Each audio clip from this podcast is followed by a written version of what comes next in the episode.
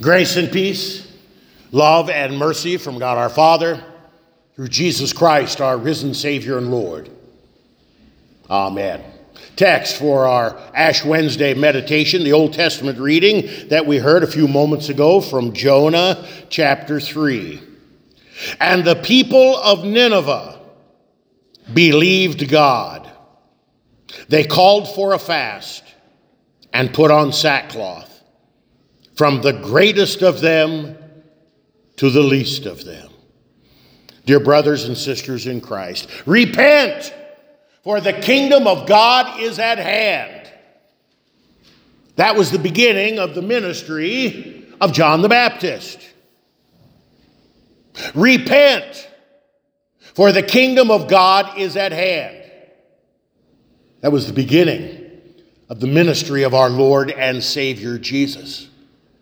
From nearly the very beginning, that call to repentance has gone out.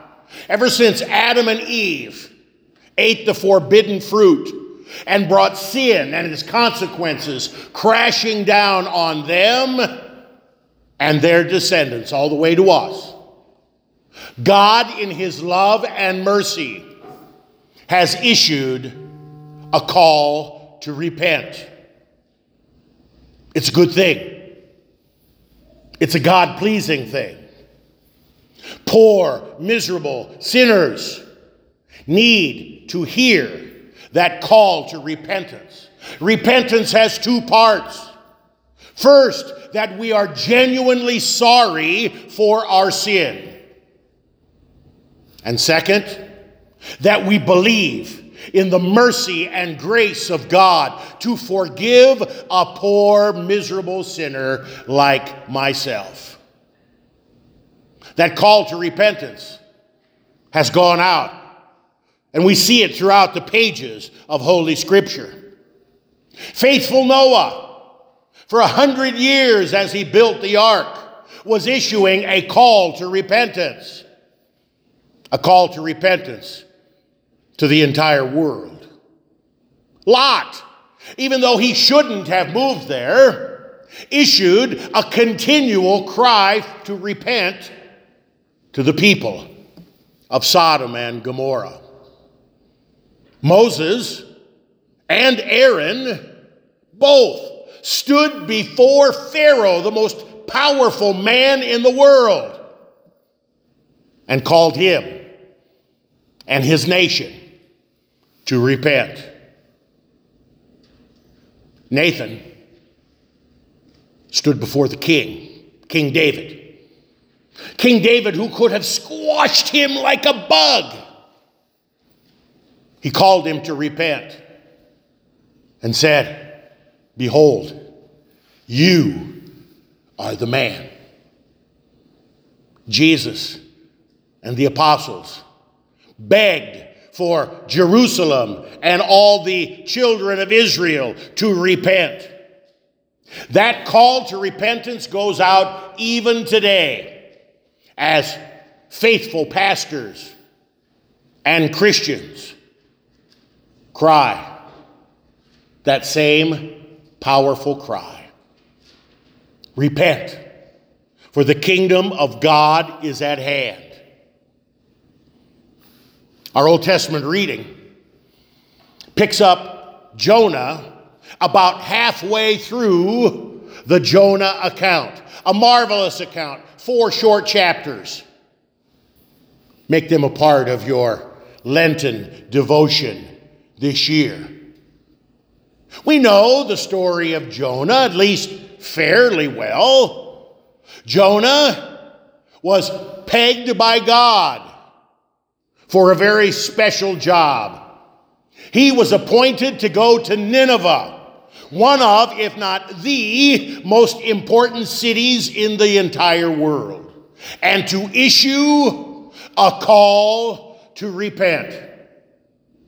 Yet 40 days, and Nineveh will be destroyed. Now, Jonah was no super saint, as we can see in our book of Jonah, especially chapter 1. God called Jonah to go and to preach. Jonah was afraid. Jonah did not trust God or his word. He went the opposite direction. He wanted to get away from God, to get away from the Word of God, and so he got on a boat full of Gentiles. There, he reasoned, he was safe. But God was not amused. This is what Luther says about Jonah at this time. Jonah sinned, as I said, in this respect that he looked not to the word of God by whom he was being sent, but to the work itself to which he was being sent, and to the difficulty and magnitude of the work. For the flesh is not able to believe the word of God and entrust itself to God if it regards human advice and the possible outcomes. However, a right faith goes right on with it, eyes closed. It clings to the Word of God. It follows that Word. It believes the Word even when all creatures are against it. Even, it should, if, even if it should seem to the flesh that nothing is less likely to happen than what the Word once believed and to happen. Even if heaven and earth should first seem to be destined to pass away. Since Jonah did not do this, but looked at the magnitude and difficulty of the task, he could not be but afraid. Jonah was afraid. He was afraid for his own skin. We find out later, he was afraid that these pagans might actually believe the word of God. He didn't want them in the kingdom. God caused a large storm to arise on the sea. Jonah knew what was going on.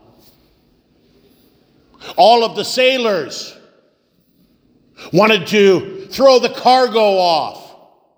Jonah says, Throw me overboard. I'm the reason. He explained to the pagan sailors what God had called him to do. And amazingly, the pagan sailors believed the word of God that came out of Jonah's mouth. God was teaching Jonah how powerful the word of God is. Jonah wanted to run. God used his words to convict and to convert and to save. Finally, the sailors pitched him overboard. A big fish swallowed up Jonah. In Jonah chapter 2, we see Jonah's prayer a marvelous chapter. Almost a continuous sentence of Psalms. Jonah knew the Word of God. In the belly of the fish, he clung to the Word of God. He prayed to God for mercy. And God had mercy. God caused Jonah to be vomited up on the very shore where he was supposed to go. This is where our text for tonight begins. God gave Jonah a second chance. The word of the Lord came to Jonah a second time, saying, Arise, go to Nineveh, that great city, and call out against it the message that I tell you. So Jonah arose and went to Nineveh, according to the word of God. Now, Nineveh was an exceedingly great city, three days' journey in breadth. Jonah began to go into the city, going a day's journey, and he called out, Yet 40 days, and Nineveh shall be overthrown. Jonah learned his lesson. Jonah believed the power of God.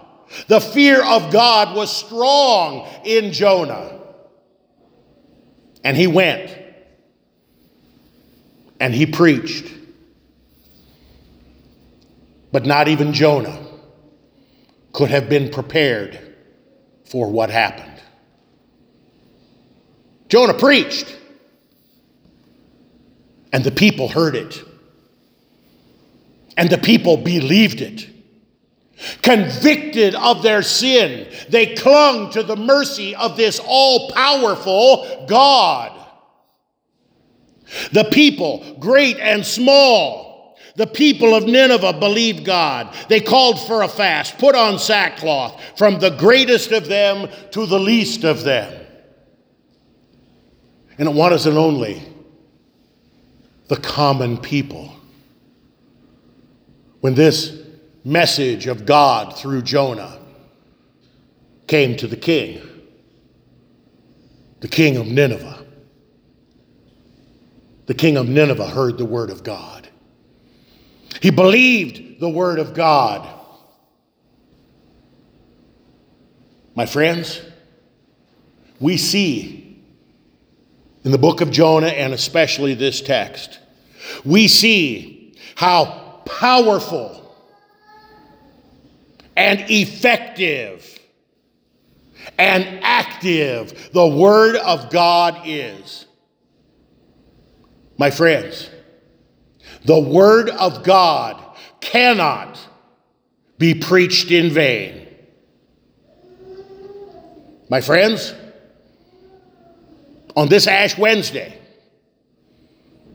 God's Word for you is the same that it has been for His children throughout the centuries. Repent for the kingdom of God is at hand. We have grown tired and lazy and apathetic with regard to the Word of God. We doubt the power of the Word of God, and so we replace it with idols, false idols, false gods, idols of our own making. You know what I'm talking about. We replace the Word of God with the words of our own sinful heart. We replace the Word of God with the world and Satan. Oh, it doesn't happen quickly in most cases,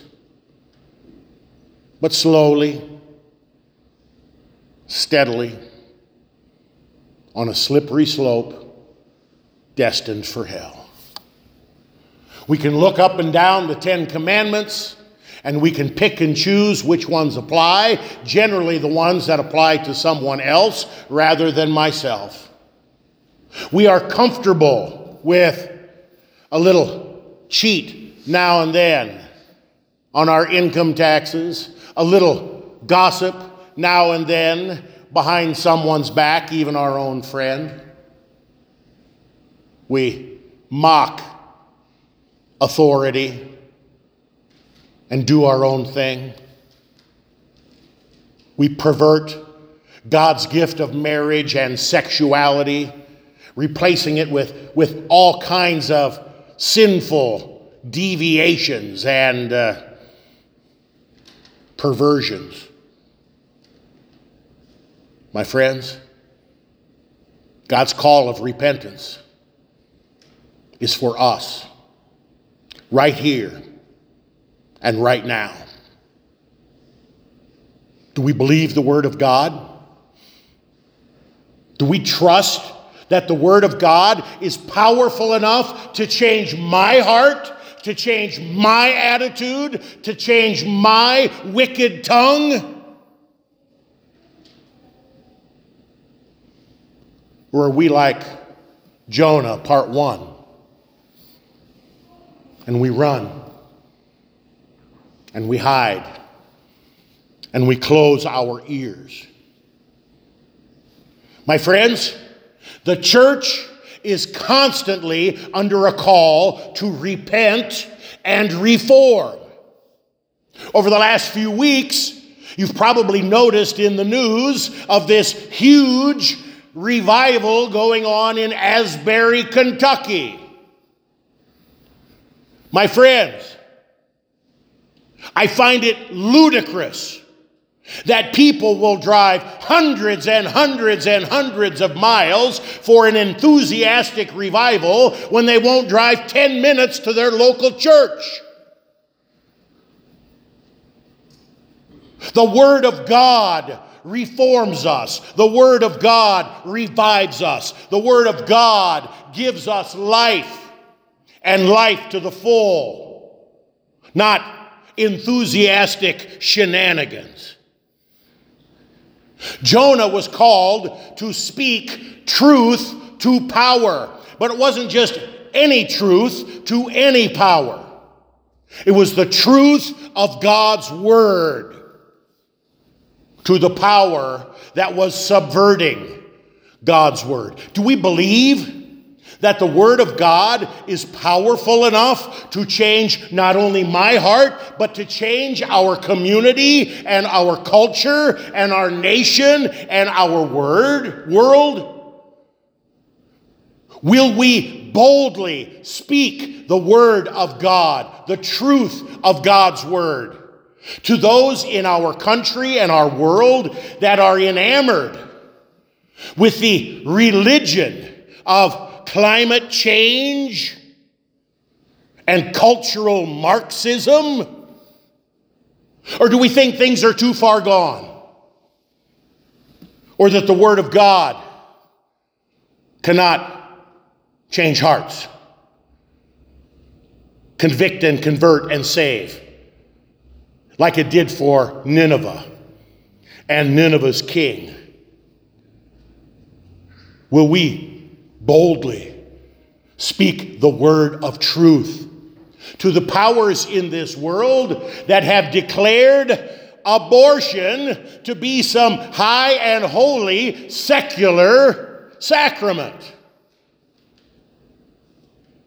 Or will we turn a blind eye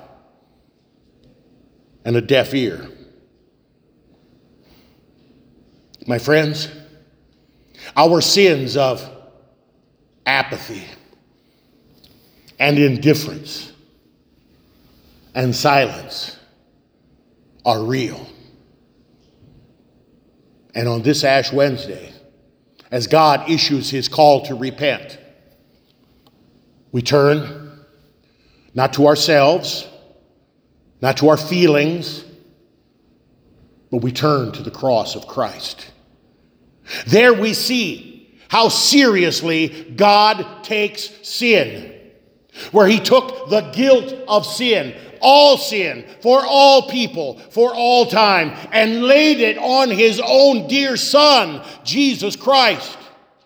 Jesus Christ has paid for our sins of apathy and indifference. Jesus Christ has paid for our chasing after false idols and listening to the voice of our sinful heart rather than the voice of the Word of God. My friends, the cross of Jesus Christ, the work that Jesus did there, is power as the Word of God bled and died for you and for your sin. The Word of God, Jesus Christ, rose from the dead three days later, never to die again. This is the power that God has given you as He washed you in Good Friday and Easter in your holy baptism. My friends, on this Good Friday, God calls you to trust the Word of God. The Word that will convict you of your sin.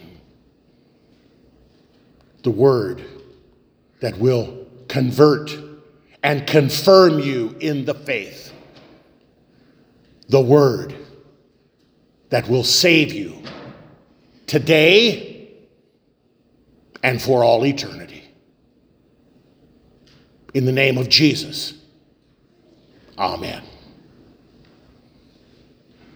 Now may the peace of God, which far surpasses all understanding, keep our hearts, our minds, our repentance and faith in Christ Jesus our Lord. Amen.